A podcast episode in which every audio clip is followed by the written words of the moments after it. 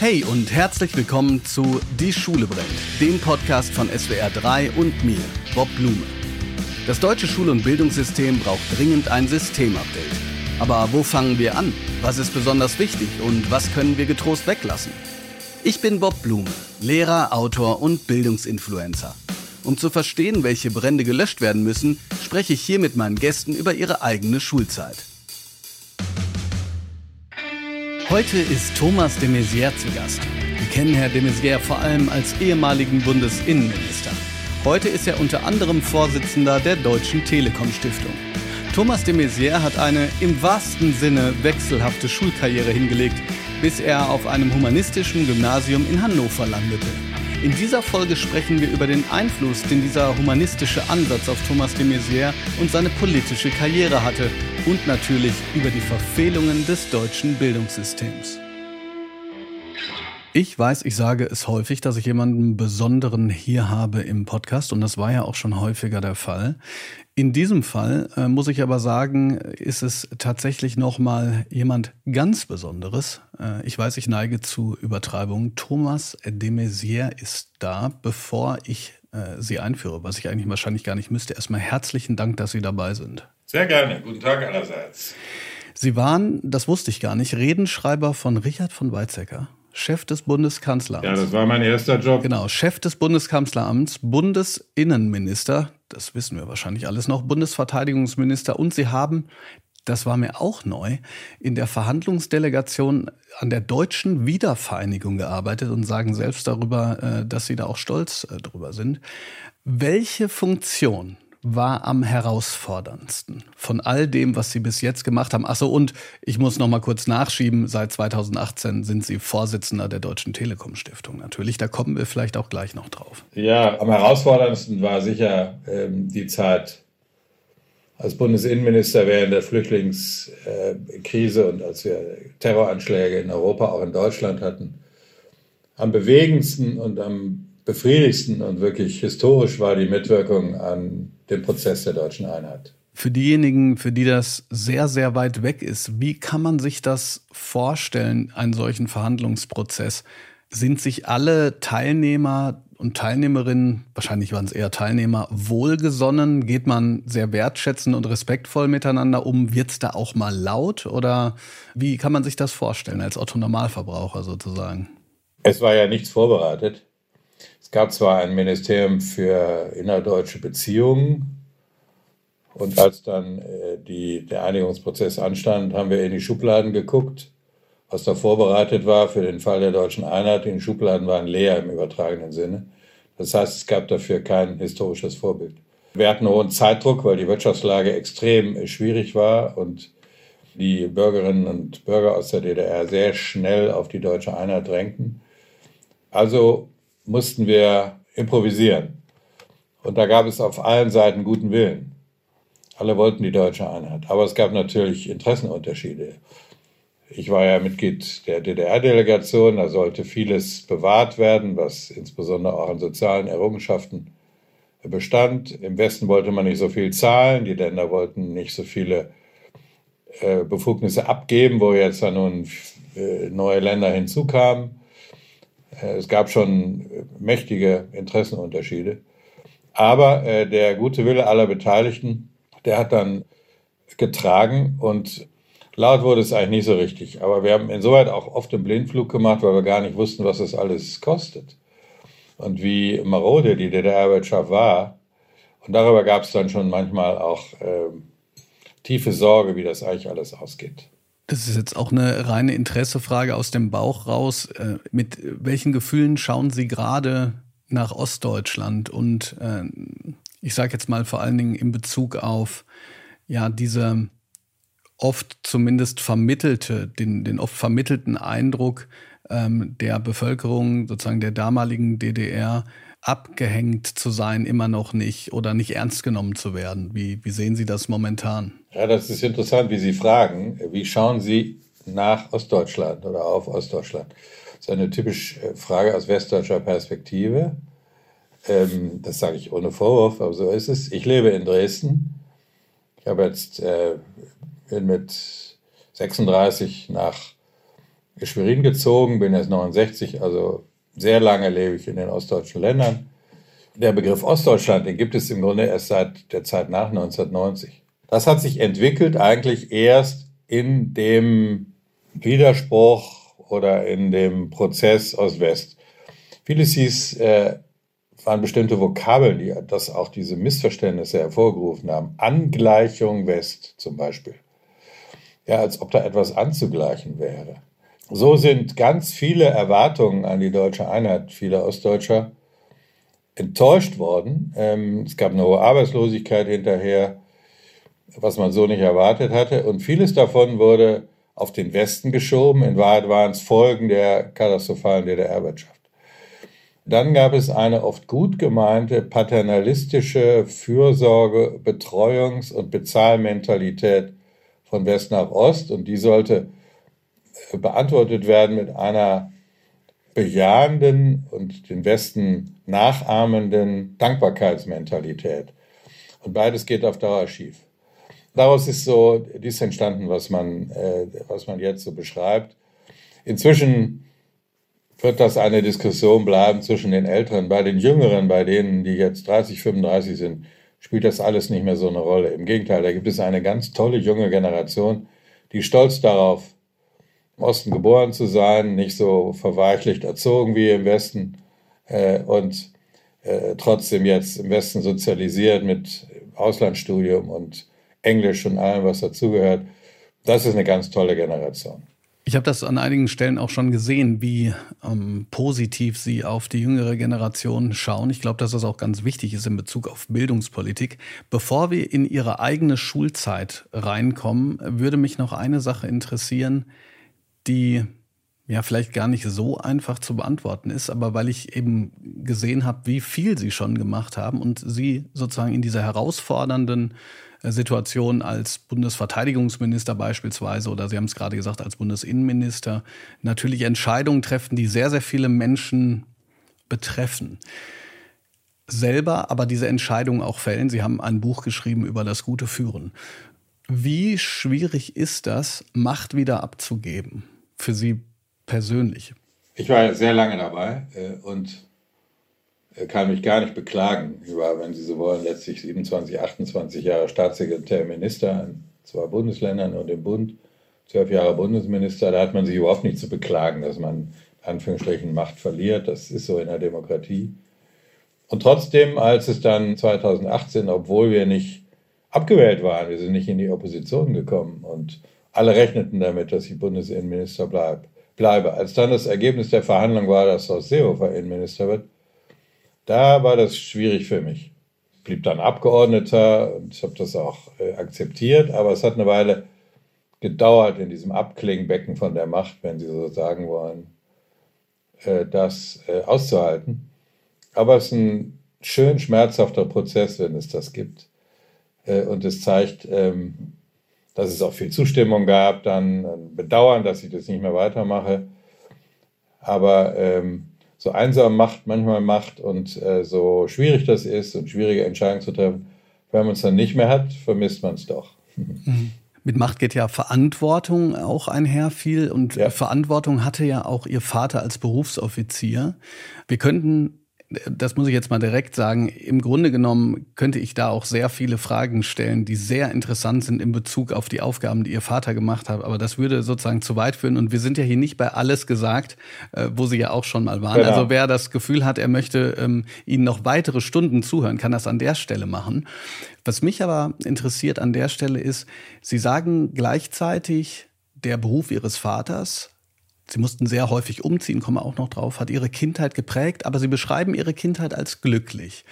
Ähm, das ist ja ein großes Wort, Glück. Woran machen Sie solch, eine solche glückliche Kindheit zunächst mal unabhängig von der Schule mit Ihren Geschwistern eigentlich fest? Sind das kleine Erinnerungen oder was macht für Sie diese persönliche, glückliche Kindheit aus? Tja, so die Gesamtheit meiner Gefühle, die es im Nachhinein beschreibt. Also sicher eine eine ganz tiefe Geborgenheit im Elternhaus, geliebt zu sein. Meine Eltern waren gesund, meine Eltern äh, hatten selbst eine glückliche Ehe, haben sie nicht scheiden lassen. Äh, ich war der jüngste von vier Kindern, da entsteht auch eine geschwisterliche Gemeinschaft, auch wenn es da natürlich in der Pubertät und in anderen Phasen natürlich auch Konkurrenzdenken und so zwischen Geschwistern gab. Aber selbst das habe ich im Nachhinein eigentlich als positive Erinnerung. Bei uns wurde sehr viel diskutiert zu Hause. Ähm, wir haben sehr viel gemeinsame Mahlzeiten eingenommen und es wurde diskutiert. Ich hatte manchmal als Jüngster Probleme, zu Wort zu kommen. Aber mein Vater legte Wert darauf, dass man eine Meinung hat, eine eigene Meinung hat und die auch begründen können muss. Dann wurde die andersartige Meinung akzeptiert.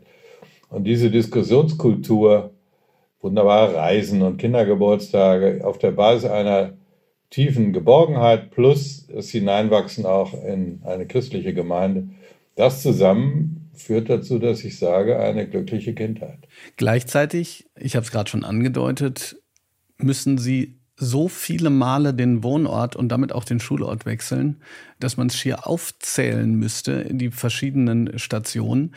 Aber hier geht es ja sozusagen nicht um die Akkumulation von Orten, sondern was, was ich interessant fand, ist, dass diejenigen, mit denen ich bisher gesprochen habe, ähm, die sprechen von Schulwechseln oft als sozusagen dem Abbruch von sozialer Zugehörigkeit beispielsweise. Man kommt in eine neue Klasse, man wird wieder als Außenseiter wahrgenommen. Sie aber eigentlich nicht. Wie, wie haben Sie das erlebt? War das sozusagen ein normaler Lauf der Dinge? Konnten Sie sich in Ihrer Schulzeit sehr schnell auch dann eingliedern? Ähm, welche Erinnerungen haben Sie daran? Zunächst, ich war ja nichts anderes gewohnt. Also das ist äh, ein Unterschied. Das, wenn man das nie gewohnt war macht es dann, ist es schwieriger, als wenn es irgendwie scheinbar normal ist. Als ich eingeschult wurde in Hannover, erinnere ich mich, dass ich habe meine Mutter zum ersten Mal weinen sehen und hören, so richtig, als wir nämlich einzogen in die Wohnung nach Hannover, die Kisten noch nicht ausgepackt waren, bekam meine Mutter von meinem Vater gesagt, dass es schon wieder ans Umziehen geht.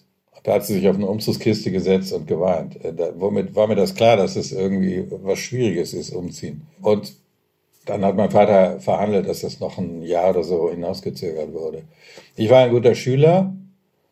Es war überwiegend vor der Pubertät. Ich war neugierig, fand das spannend in neuen Klassen. Ich wurde nett behandelt und nicht gemobbt. So, von daher habe ich eigentlich gute Erfahrungen damit gemacht. Mit neuen Freunden, neuen, neuen Umgebungen. Teile meiner äh, Geschwister, die ein bisschen älter waren, auch in der Pubertät, die hatten durchaus Probleme mit dem Schulwechsel, dem Verlust von Freunden, mit Leistungsunterschieden in der neuen Klasse. Bei mir ist das irgendwie alles gut gelaufen. Und das ist ja nicht mein Verdienst, sondern irgendwie äh, wurde ich auch nett aufgenommen. Wir hatten es jetzt zwei, dreimal davon, ähm, von der Pubertät, denn wenn man in die eigene Schulzeit schaut, kann man ja in ganz verschiedene Abschnitte schauen. Bevor ich nachhake. Ich habe nämlich auch sehr Interessantes über Sie gelesen, so ganz grundsätzlich. Wie kann man sich den Schüler Thomas de Maizière vorstellen, so mit zwischen 14 und 16? Also im Sinne von, Sie haben es gerade schon gesagt, neugierig, interessiert, okay, aber auch gewitzt, vorlaut? Haben Sie andere beschützt? Ja, wir, wir, wir, zogen nach Bonn dann und äh, dort war ich im äh, Nikolaus Cusanus Gymnasium, ein staatliches Gymnasium. Dann kam ich in die Pubertät und fand die Lehrer alle vollständig schlecht, pädagogisch schlecht. Und da haben dann insbesondere ein Freund und ich äh, am Zeiger gedreht. Wir haben uns schlecht benommen, wir sind im Schulausflug abgehauen, wir haben im Chor gestört, äh, wir haben im Unterricht nicht aufgepasst. Das war auch die Zeit, wo es Kurzschuljahre gab. Also das muss man vielleicht den jüngeren äh, Zuhörerinnen und Zuhörern kurz erklären. Äh, die Versetzung zu meiner Schulzeit war über Ostern. Und das fand man nicht gut und hat gesagt, wir versetzen in den Sommerferien. Also musste man irgendwie sehen, wie komme ich jetzt von Ostern zum Sommer. Da war entweder die Möglichkeit, man verlängert ein ganzes Jahr um drei Monate oder vier, oder man packt ein Jahr in zwei Kurzschuljahre. So hat man es gemacht, sodass ich auch deutlich weniger Unterricht habe als etwa diejenigen, die jetzt durch Corona Unterricht verloren haben. Aber so war das eben. Äh, wegen der Ferienumstellung hat man das einfach mal in Kauf genommen, deutlich weniger Unterricht. Und das hatte, führte zu vielen Umstellungen natürlich. Und bei mir eben auch. Ich hatte dann in einem Kurzschulhalbjahr sechs oder sieben Klassenbucheinträge. Das war kurz vorm Schulrauswurf. Und dann haben meine Eltern gesagt, das wird nichts mehr an der Schule und haben dann zusammen mit den Eltern meines Freundes uns von der Schule genommen und dann kamen wir aufs, als evangelische, aufs katholische Jesuitengymnasium, Aloysius-Kolleg und da war dann irgendwie angeblich die Lehrer besser, aber ich vermute, ich bin einfach aus der Pubertät rausgewachsen.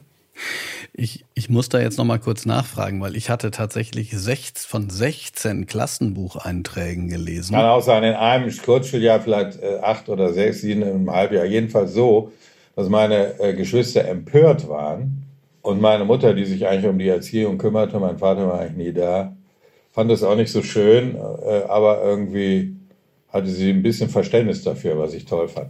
Wow. Können Sie sich an einen Quatsch also sozusagen an einen konkreten Quatsch erinnern. Sie haben gerade gesagt, Sie sind irgendwie abgehauen, aber vielleicht so etwas, äh, wo Sie sich noch dran erinnern, dass irgendwie, ja, dass man irgendwie diesen totalen Quatsch im Kopf hatte und gesagt hat, komm, das machen wir und dann ja, wurde man. Mit dem Abhauen, das war ehrlich gesagt nicht trivial, weil mhm. äh, wurde nicht gerade die Polizei geholt und Vermisstenmeldung, aber es muss natürlich alle darunter leiden. Der Lehrer hat ein Riesenproblem, wo wir sind. Und, äh, na, was wir gemacht haben dann mit einem Freund, wir haben einer Lehrerin, die wirklich sehr korpulent war, sehr korpulent, haben wir irgendwie ein Dutzend oder noch mehr Berliner oder Pfannkuchen bestellt. Und die wurde der vor die Tür gebracht. Und ich weiß nicht, ob wir die bezahlt haben oder niemand hat die bezahlt.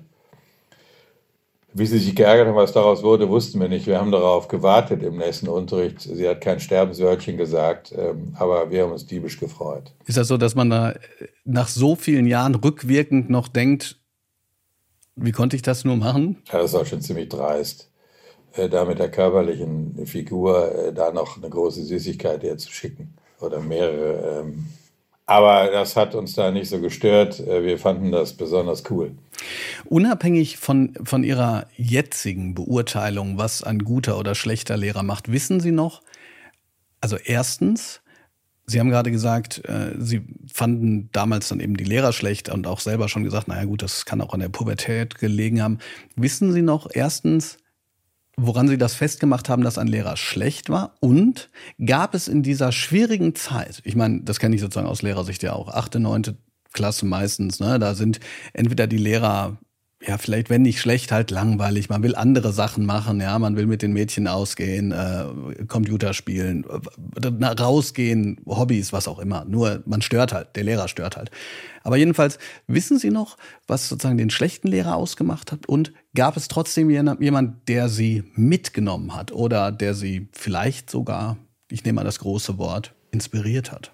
Später dann auf dem Alysis Kollegial, da kommen wir vielleicht gleich drauf, da habe ich großartige Lehrer kennengelernt. Das waren ehrlich gesagt fast nur Männer. Aber im Kusanski-Gymnasium waren es Frauen und Männer. Was hat einen schlechten Lehrer ausgemacht, nach meiner Meinung? Die haben sich nicht für uns interessiert, fand ich. Sie haben ihren Striemel durchgezogen. Äh, aber das, der Kern ist eigentlich im Nachhinein, dass wir den Eindruck hatten, dass wir als Persönlichkeit nicht wahr und ernst genommen wurden. Ob das stimmt im Nachhinein, keine Ahnung. Aber das ist das, was bei mir hängen geblieben ist. Erinnern Sie sich daran, ob es damals bei Ihnen schon ein ausgeprägtes Gefühl für Sprache gab? Ich sage noch mal ganz kurz, wo ich herkomme. Ich meine, Sie haben gerade gesagt, Sie haben diskutiert. Sie mussten viel begründen zu Hause. Das ist ja, besser geht's ja mhm. sozusagen nicht in der Übung. Ich habe nur gedacht, um Redenschreiber zu werden später für Richard von Weizsäcker, da muss man sozusagen schon auch entweder Talent oder sehr viel Übung haben. Meist ist es ja beides. Meist braucht man ja sozusagen Talent und sehr viel Übung. Also erstens hatten Sie das, zweitens haben Sie das schon reflektiert, vielleicht auch im Deutschunterricht gemerkt. Also Sprache, damit kann ich umgehen, damit ähm, ja, da habe ich, da habe ich irgendwie einen, einen direkten Draht. Ja. Also das stimmt, das ist eine gute Frage, habe ich mir noch nicht so gestellt, aber äh, später dann ähm, im Alises-Kolleg da hatten wir sehr guten Deutschunterricht. Und da hat insbesondere wieder Lyrik, Gedichte drangenommen. Paul Celan, Todesfuge und so schwierige Geschichten. Da kriegt man ein Gefühl für Sprache. Dann hatte ich nicht nur Latein, sondern auch Griechisch. Griechisch ist Altgriechisch, ist eine wunderbare Sprache. Und zwar vieldeutig. Ich sage mal ein Beispiel. Pharmakon, das kennen alle von Pharmazie, heißt im Griechischen Gift und Heilmittel. Das ist ganz interessant, weil ja jedes Heilmittel, wenn man zu viel nimmt, eben auch giftig ist. Morphium oder anderes. Und wir hatten einen Lehrer, der hat gesagt, wenn ihr eine Vokabel nicht wisst, dann gibt es einen halben Fehler. Wenn ihr eine Vokabel im Griechischen falsch verwendet, dann gibt es einen ganzen Fehler.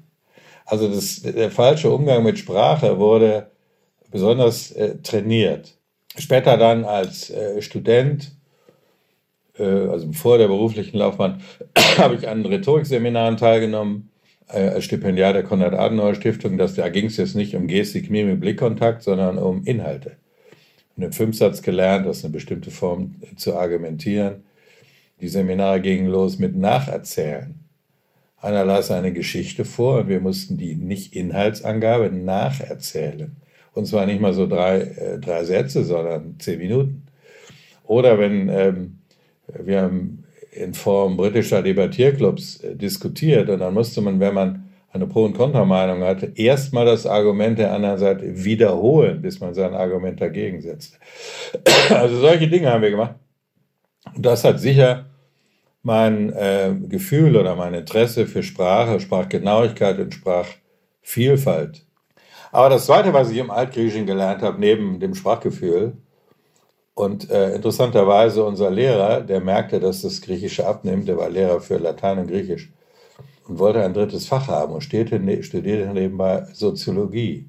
Und das brachte er dann äh, ein, und wenn wir dann Platon gelesen haben und Sokrates äh, von Sokrates hörten und Aristoteles und, und so weiter, dann äh, waren wir plötzlich ganz nah an der Politik. Und so entstand dann auch über Sprache und über das Griechische, über die griechische Demokratie, die attische Demokratie genau genommen, entstand dann auch sehr stark, abgesehen von den elterlichen äh, Debatten im Elternhaus, äh, entstand das Interesse für Politik. Also Altgriechisch und Latein, der Unterschied auch zwischen dem Römischen Reich und dem Athen und so, das hat mir sehr, sehr viel mitgegeben für mein Leben.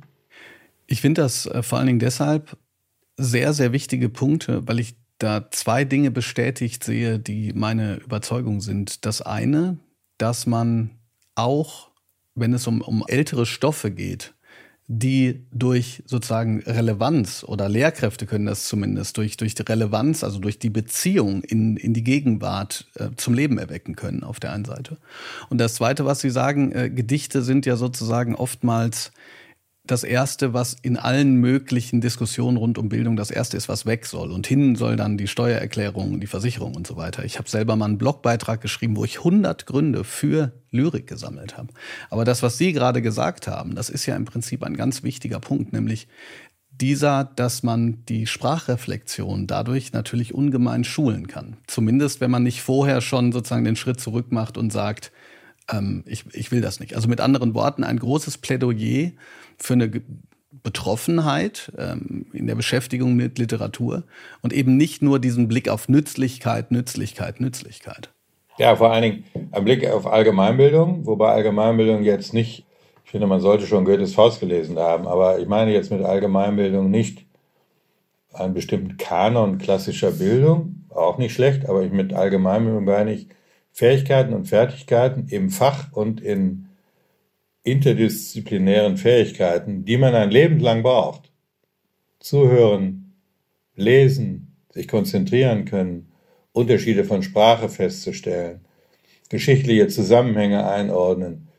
Das ist hundertmal wichtiger, als äh, ein gutes Bewerbungsschreiben äh, abzufassen im Unterricht, äh, was man wahrscheinlich schon jetzt mit Textbausteinen und später mit künstlicher Intelligenz sowieso blitzschnell ausfertigen kann.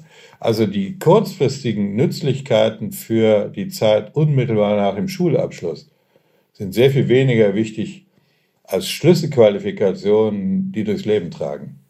Zum Abschluss Ihrer kleinen oder dieser, dieses kleinen Schuldiskurses habe ich Sie richtig verstanden, dass äh, sozusagen die letzte Schule, auf die Sie gekommen sind, äh, ich würde sie jetzt falsch betonen, Aloha Aloysius Kolleg. Aloysius Kolleg. Dass das für Sie dann auch, ich sage jetzt mal, der für Sie wichtigste Baustein in, in, diesen, in diesem Bildungsprozess, zumindest vor Abitur und Promotion war. So ist es. Das äh, war dann die Phase ab Klasse 9 äh, bis zum Abitur. Wir waren der letzte Klassenverband. Damals gab es Klassenverbände, keine äh, Aufteilung in Kurssysteme, nur Jungs, wir natürlich immer bedauert haben mit einem sehr gespaltenen Lehrerkollegium. Oh, wie heißt, wieso ähm, gespalten? Weil es zwischen wenn Sie wollen, einer Gruppe und den anderen sehr große Mentalitätsunterschiede gab. Die, das würde jetzt zu weit führen, das im Einzelnen zu erläutern, aber als Schüler kennenzulernen, dass, dass das Lehrerkollegium gespalten ist und sich dann auf eine Seite zu schlagen oder nicht, also das war, war ein Reibungspunkt, den habe ich in sehr stark in Erinnerung. Ich will nicht verschweigen, wir dürfen, glaube ich, nicht verschweigen in diesem Podcast, dass an dieser Schule es jahrelang Missbrauch gab was Spiel später aufgedeckt wurde. Ich habe davon nichts mitbekommen, weil ich externer Schüler war. Ich war nicht im Internat. Den Täter, der inzwischen verstorben ist, den Internatsleiter, haben wir aus anderen Gründen gehasst, weil er ein ganz schlechter äh, Pädagoge war und zu Spitzeldiensten aufrief und äh, Schüler stigmatisiert hat und so.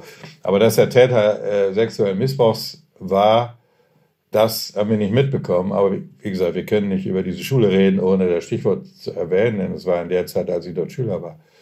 Vielleicht hing das auch der Streit zusammen damit im Lehrerkollegium, das kann ich nicht beurteilen. Aber die Politisierung, die dann anfing, ähm, äh, wir äh, fanden äh, Flugblätter über den Vietnamkrieg auf der Schule, äh, auf dem Schultisch vor. Wir haben Gegenflugblätter gemacht, haben die auf die Schultische verteilt, was strikt verboten war. Da kriegten wir auch so eine Art Verweis. Politik hätte sich aus der Schule rauszuhalten. Aber äh, wir haben sehr, es war eine sehr politische Zeit. All das, der Umgang damit hat mich geprägt. Letztes Beispiel, es gab große Debatten etwa über die Ostpolitik in der Zeit. Und wenn es eine große Debatte äh, gab im Deutschen Bundestag, äh, dann wurde die Schule abgebrochen und wir setzten uns drei Stunden vor äh, einen Fernseher und schauten die Bundestagsdebatte. Und dann wurde es im Deutsch- und im Geschichtsunterricht hinterher ausgewertet. Und der Unterricht für was anderes fiel dann aus. So, das fand ich großartig und äh, wir haben da sicher viel mehr gelernt als äh, die Stunde, die dann ausgefallen war. Und all das zusammen hat mich doch dann sehr geprägt. Ich finde das total interessant, weil gerade diese, diese Aktualität, die ja mittlerweile auch sehr viel einfacher noch zu erreichen ist und ähm, da, da würde man heutzutage sagen, das ist zeitgemäß. Ich, ich, hab, ich musste gerade ganz kurz im Netz spicken, weil äh, sie haben 72 Abitur gemacht. Die, die 68er waren sozusagen entweder, also ne, in, innerhalb der Jahre im vollen Gange, beziehungsweise die Nachwirkung noch zu sehen. Jetzt habe ich gerade gesehen, der Beutelsbacher Konsens war erst äh, von 1976, also der hat noch gar nicht bestanden. Letzte Frage dazu. Haben Lehrkräfte sich da auch dann zu explizit geäußert? War das Thema? Also Rudi Dutschke, äh, Studentenrevolte und vor allen Dingen natürlich auch das Anliegen der Aufarbeitung äh, des Nationalsozialismus? Das war ja dann also die heiße Phase an den Hochschulen war 68, 69. Mit zeitlicher Verzögerung schwappte das dann äh, an die Schulen, also 70, 71. Da wurde es diskutiert. Wir waren eine konservative Schule, da muss man nicht drum rumreden. Das war eine katholische Schule. Aber die Lehrer haben relativ klar auch ihre politische Meinung gesagt, meistens ablehnend gegenüber dem, was da stattfand, insbesondere Gewaltanwendungen, fing auch RAF an und all das. Die, äh, wir haben eigentlich fast mehr über den Vietnamkrieg und die Folgen diskutiert, als über den Nationalsozialismus äh, und die Aufarbeitung, die sag mal, verspätete, verdrängte, verklemmte Aufarbeitung in Deutschland. Wir haben den Nationalsozialismus behandelt, ja, auch glaube ich angemessen, aber nicht die Aufarbeitung danach. Das war vielleicht dann doch allen ein bisschen peinlich, das mag sein. Aber ich hatte im Nachhinein schon den Eindruck, dass dort ein politisches Klima herrschte in dem Sinne, dass man das, was in der Welt passierte, Ostpolitik, Vietnamkrieg und so, irgendwie in den Schulalltag mit reinnahm und das irgendwie diskutierte, ohne dass das neben den Fächern stand, sondern es wurde, und das ist sicher sehr modern, es wurde irgendwie dann in die Fächer eingewebt, um das Verb mal zu verwenden.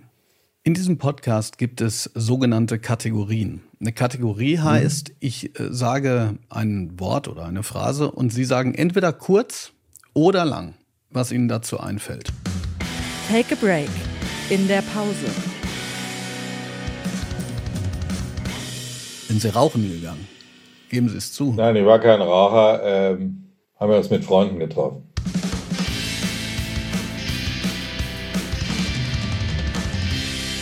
Deine Schulzeit in einem Song. Oder in einem Buchtitel. Von der Chance des Wechsels. Interessant, weil Sie ja auch selber sagen, dass äh, diese, diese Wechsel Ihnen dann später äh, tatsächlich noch äh, den Weg geebnet haben, einen freien Kopf mhm. zu halten.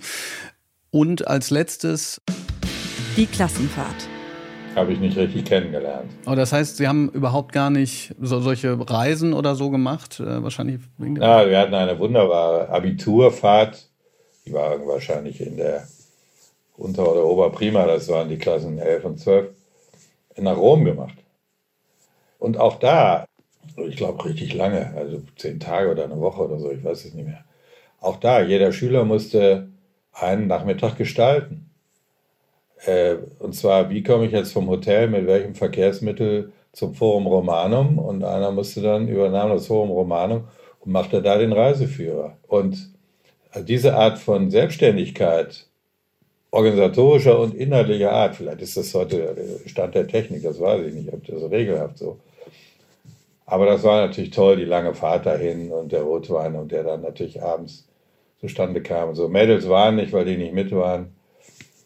Das hatten wir, aber die Schule hatte kein Schullandheim, wo man regelmäßig hinfuhr an der Ostsee oder irgendwie, das kenne ich nicht. Hm. Eigentlich schade. Äh, was ich so höre, ich kann mich ehrlich gesagt auch nicht vollends daran erinnern, ob das bei mir auch so war, aber ich war ja auf einer ganz anderen Schulform.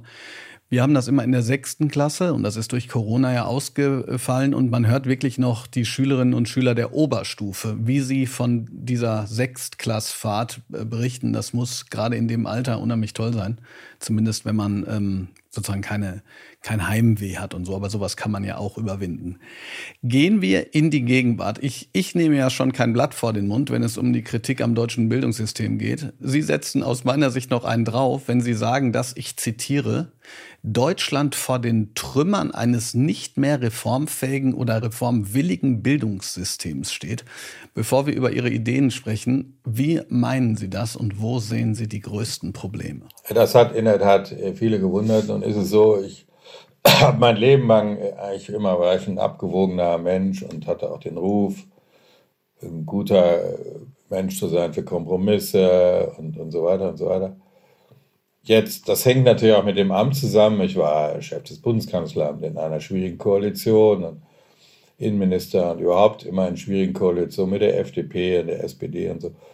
Und da konnte ich nur was erreichen, indem ich äh, eher hinter den Kulissen klar sage, was ich denke und nach außen immer das Gesicht der anderen waren und so weiter und so weiter.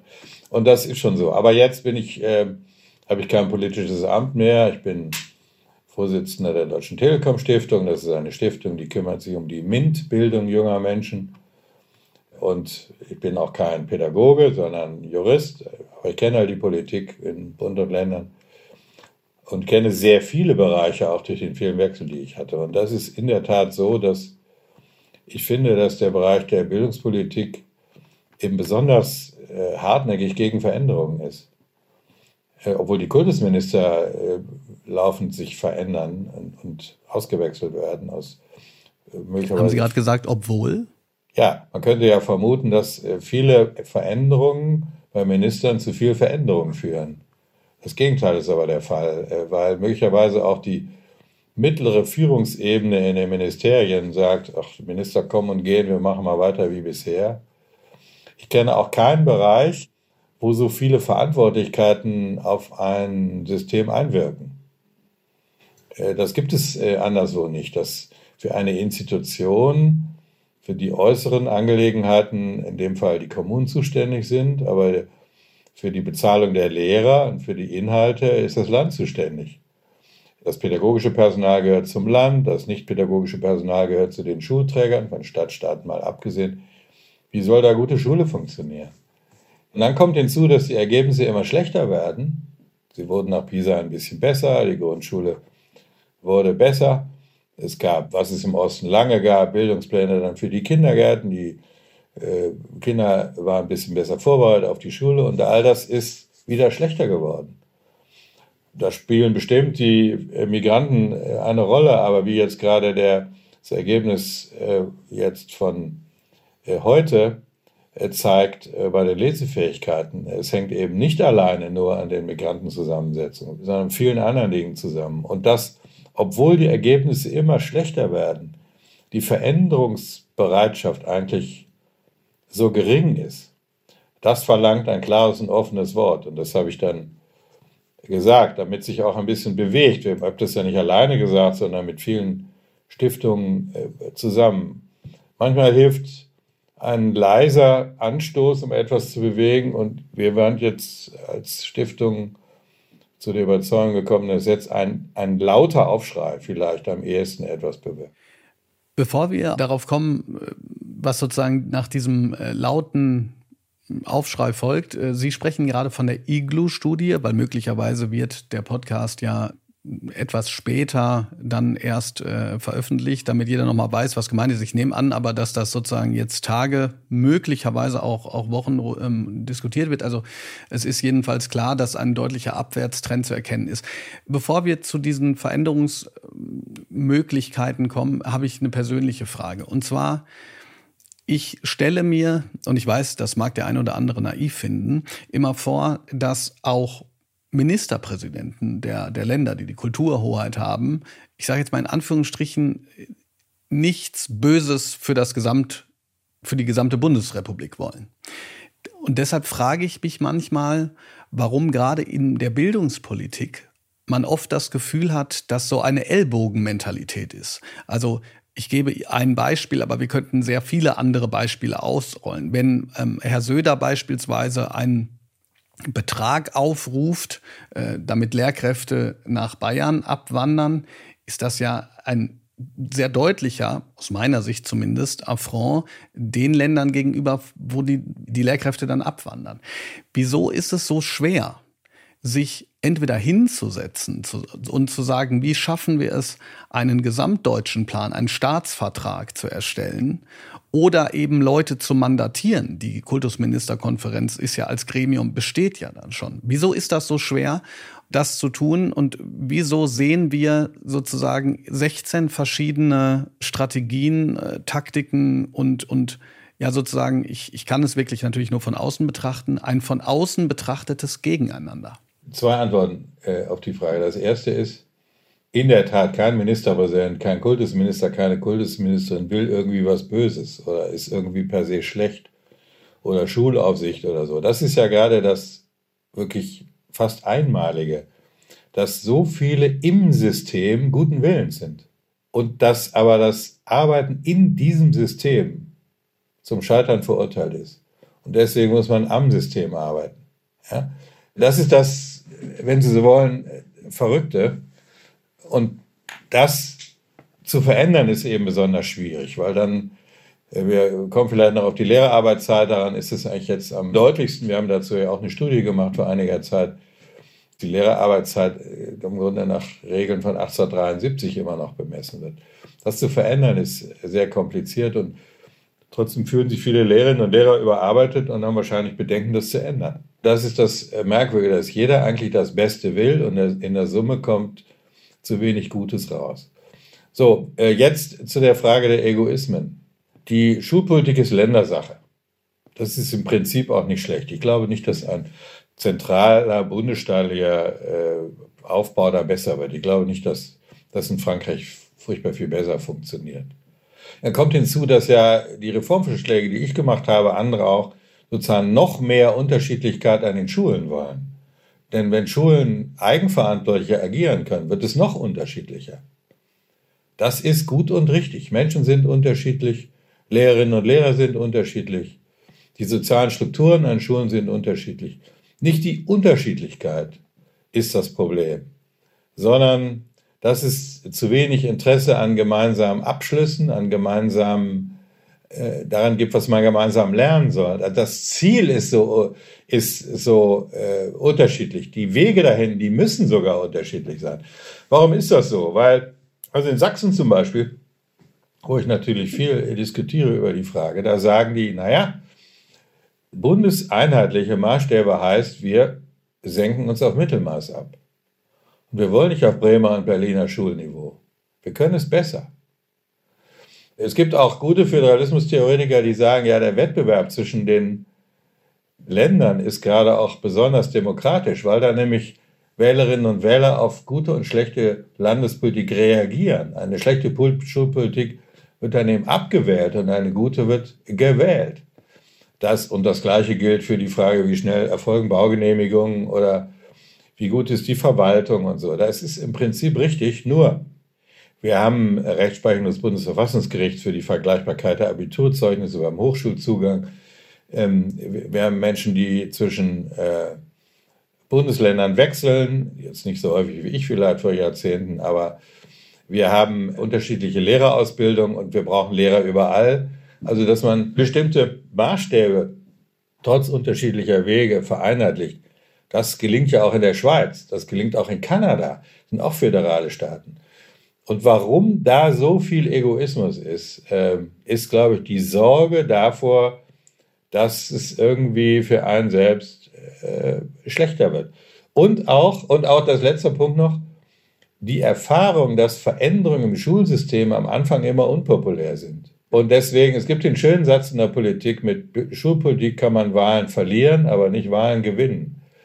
Und deswegen so bleiben, wie es ist oder jedenfalls nicht so viel verändern, führt angeblich nicht so, zu so viel Unzufriedenheit. Dann bleibt man lieber bei dem und schon gar nicht will man beim Nachbarn abgucken. Jetzt haben Sie sozusagen den wichtigsten Punkt ja am Ende genannt, denn wenn ein Land wie Sachsen äh, sozusagen am oberen Ende der Tabelle sitzt, dann mhm. ist das ja quasi noch nachvollziehbarer zu sagen, also wir wollen sozusagen nicht schlechter werden, als äh, die Frage, warum sich nicht diejenigen ich sage jetzt mal, helfen lassen. Ich meine das gar nicht so paternalistisch, sondern sagen, Mensch Sachsen, was macht ihr denn anders? Mensch Bayern äh, zum Beispiel, ja. Denn, denn das ist das, was ich meinte mit sozusagen einer gesamtbundesrepublikanischen Bildungs- eines, eines wirklichen Bildungsgipfels zum Beispiel oder jedenfalls eines Zusammenschlusses, bei dem man sich zunächst überhaupt erstmal darüber einigt, wie man voneinander profitieren kann. Und ich weiß nochmal, das hört sich naiv an, aber wir sprechen sozusagen auf jeder anderen Ebene. Auf der persönlichen Ebene sprechen wir davon, man lernt von denjenigen, die es gut machen oder die es besser machen.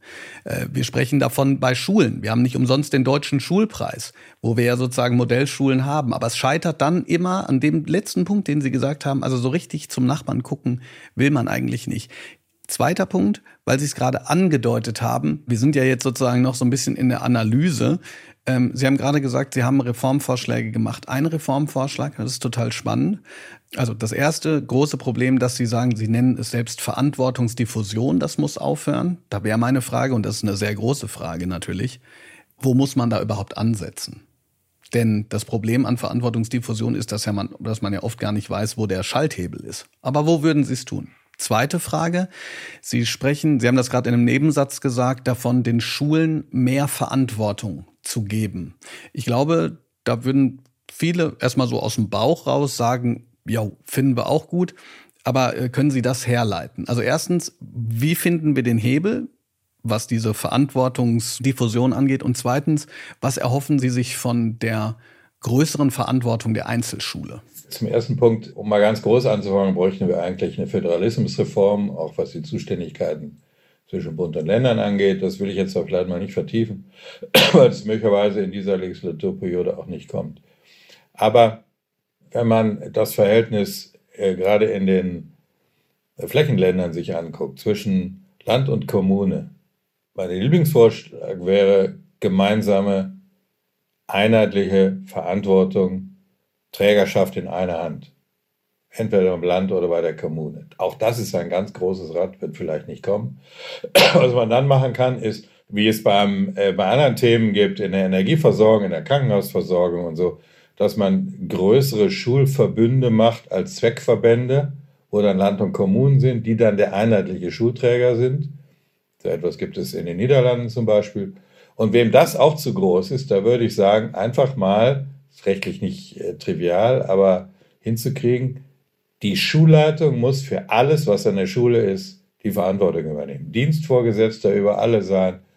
Äh, alles, was an Schulen angeht, entscheiden die Schulleiter. Also das heißt mit anderen Worten, ähm, was ja gerade nicht so ist. Der, die Schulleitung kann Sekretärinnen einstellen, kann Reinigungskräfte einstellen, kann Sozialarbeiter einstellen, kann jetzt noch Lehrerinnen und Lehrer einstellen?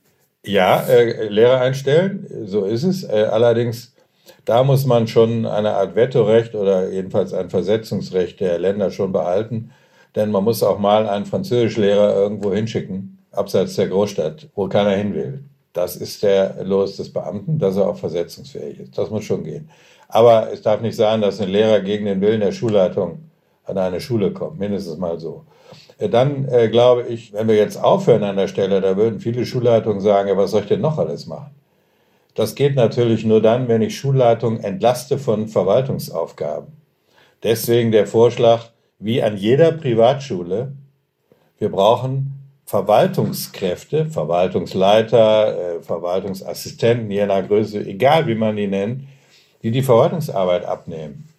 Wir brauchen IT-Verantwortliche, die ähm, sich um die IT kümmern, jedenfalls an großen Schulen. Da kann nicht irgendein Mathelehrer übergeholfen kriegen, sagt, du machst jetzt mal das die IT, weil du irgendwie wie so ein Freak bist.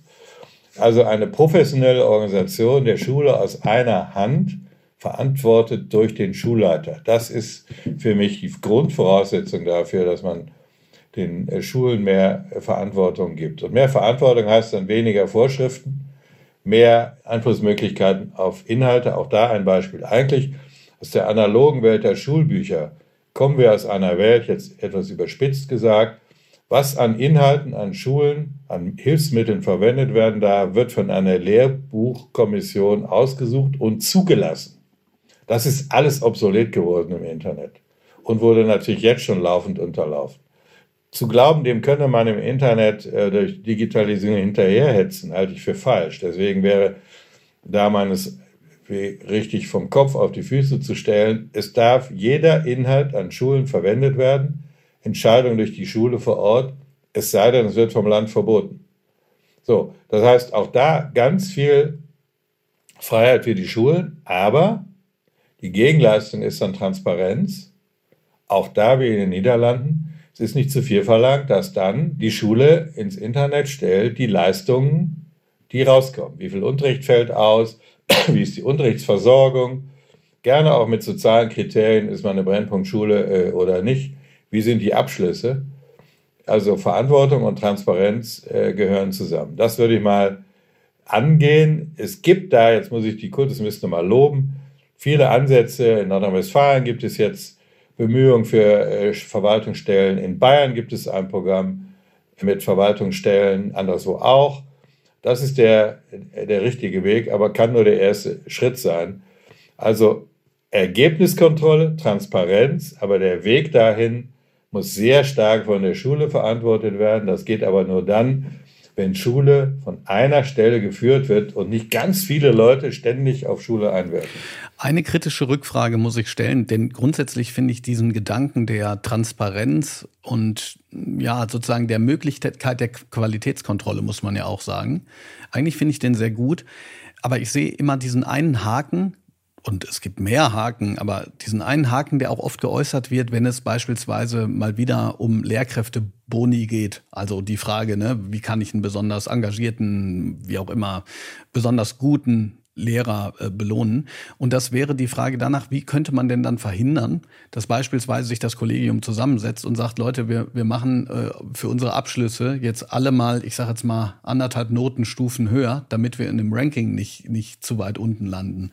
Also. Na gut, das erste ist, es gibt ja eine faktische Intransparenz äh, sowieso. Es spricht sich rum, welche Schule welchen Ruf hat und danach entscheiden äh, Eltern, wo sie hingehen streng, nicht streng, drogenfrei, gut erreichbar und so weiter. Das kann man ja auch mal offenlegen. Das Zweite ist, natürlich darf eine Schule nicht alleine die Ergebnisse kontrollieren, sondern ich bin natürlich für viel strenger als bisher vergleichbare äh, Abschlussprüfungen und die müssen dann auch fremd korrigiert werden, sodass der Versuch zu sagen, ich vote meine Schüler mal hoch, da äh, zum Scheitern verurteilt ist. Ich muss aber noch was sagen, brauche ein paar Sätze, aber das ist, glaube ich, sehr wichtig. Was auch dazu gehört, ist eine andere Arbeitszeit. Wir haben eine Arbeitszeitregelung für Lehrer von 1873 und die bemisst sich nach gegebenen Unterrichtsstunden. Ich stehe als Lehrer alleine vor meiner Klasse. Das ist die Währung der Bezahlung. 23, 25, Und das wird auch medial übermittelt, wenn ich das mal sage. Das ist äh, oftmals ja. wird das völlig falsch verstanden. Da steht dann, so Lehrerarbeitszeit soll um drei Stunden erhöht werden und da steht dann 28 Arbeitsstunden und alle sagen, was beschweren ja. sich die Lehrer? So, dann gibt es ja eine Art informellen Konsens, dass äh, durch die vielen Ferien die wöchentliche Arbeitszeit der Lehrer irgendwo bei 48, 50 Stunden liegt.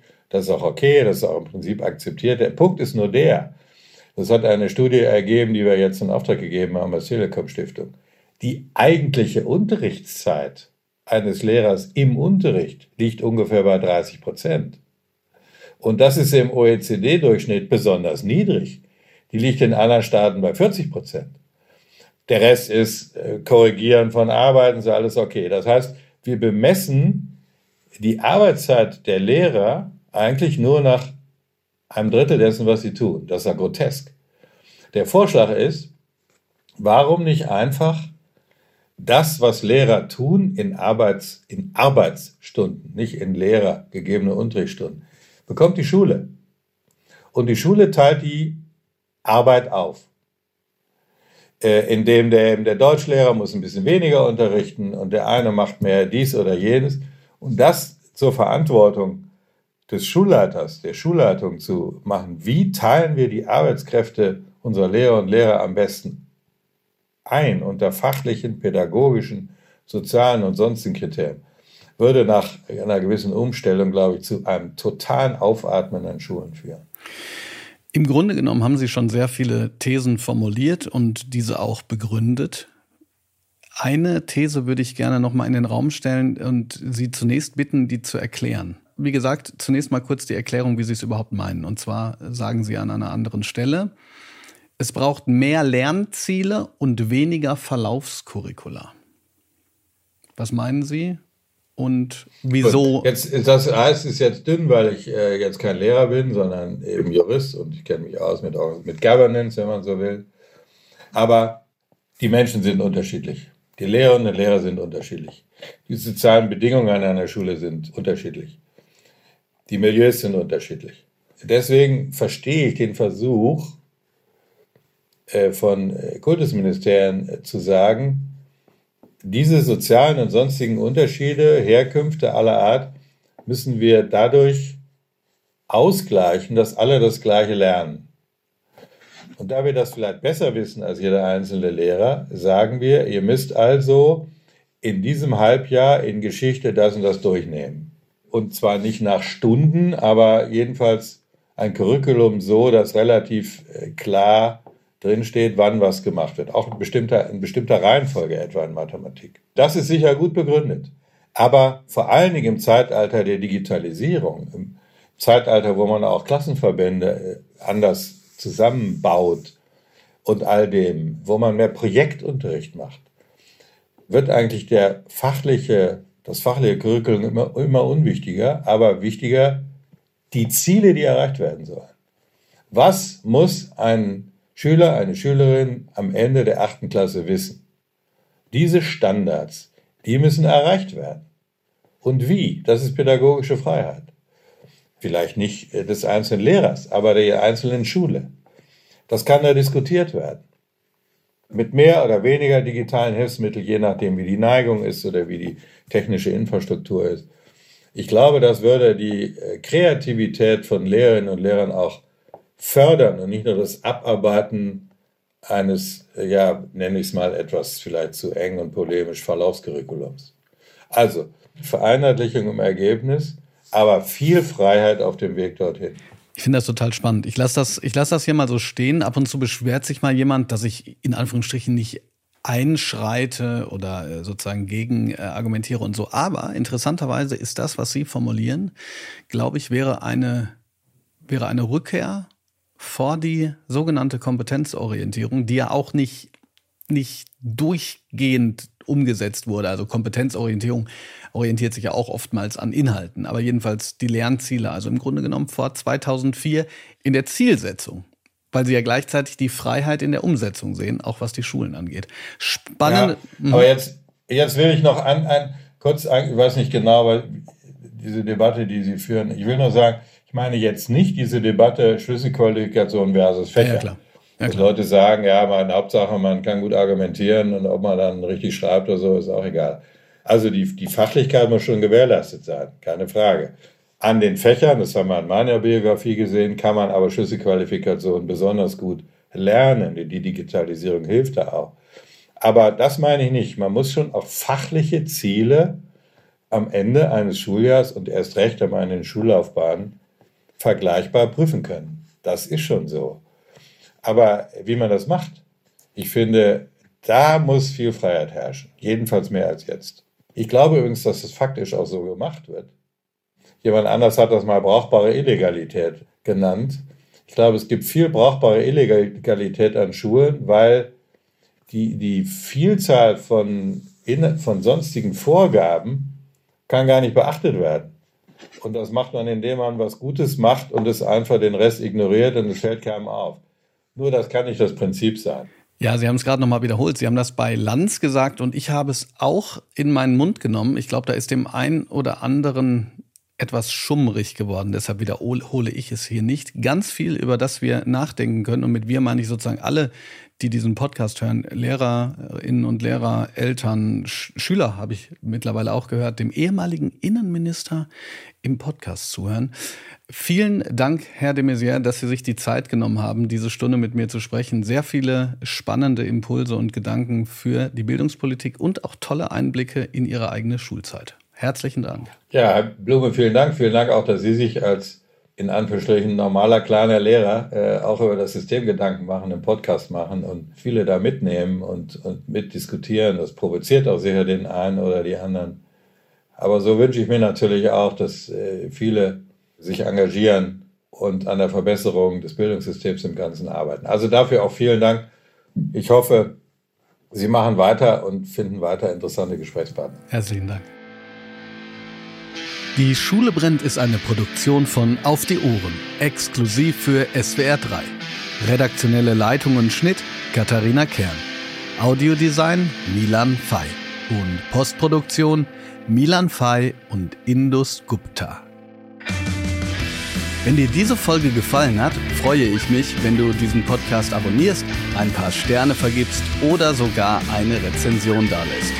Vielen Dank für deine Unterstützung. Wir leben in einer zunehmend digitalisierten Welt. Das Smartphone ist aus unserem Leben nicht wegzudenken. Wir sind Cyborgs, die ohne digitale Technik nicht klarkommen.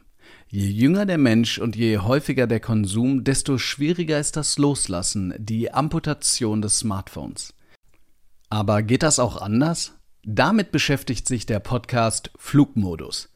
In sechs ungefähr halbstündigen Folgen begleitet Autorin und Host Greta Taubert die Schülerinnen und Schüler beim Versuch, eine Woche ohne Mobiltelefon zu leben. Während dieser Schulwoche führen die Schülerinnen und Schüler aus Dresden Tagebuch über ihr Leben im Flugmodus. Sie reflektieren, wie sich ihr Leben durch Digital Detox verändert. Flugmodus erzählt von einem Experiment des Verzichtens. Verzichten auf das, was so alltäglich und zum Stressfaktor geworden ist. Das Smartphone. Den Podcast gibt es wie immer in der ARD Audiothek und überall, wo es Podcasts gibt.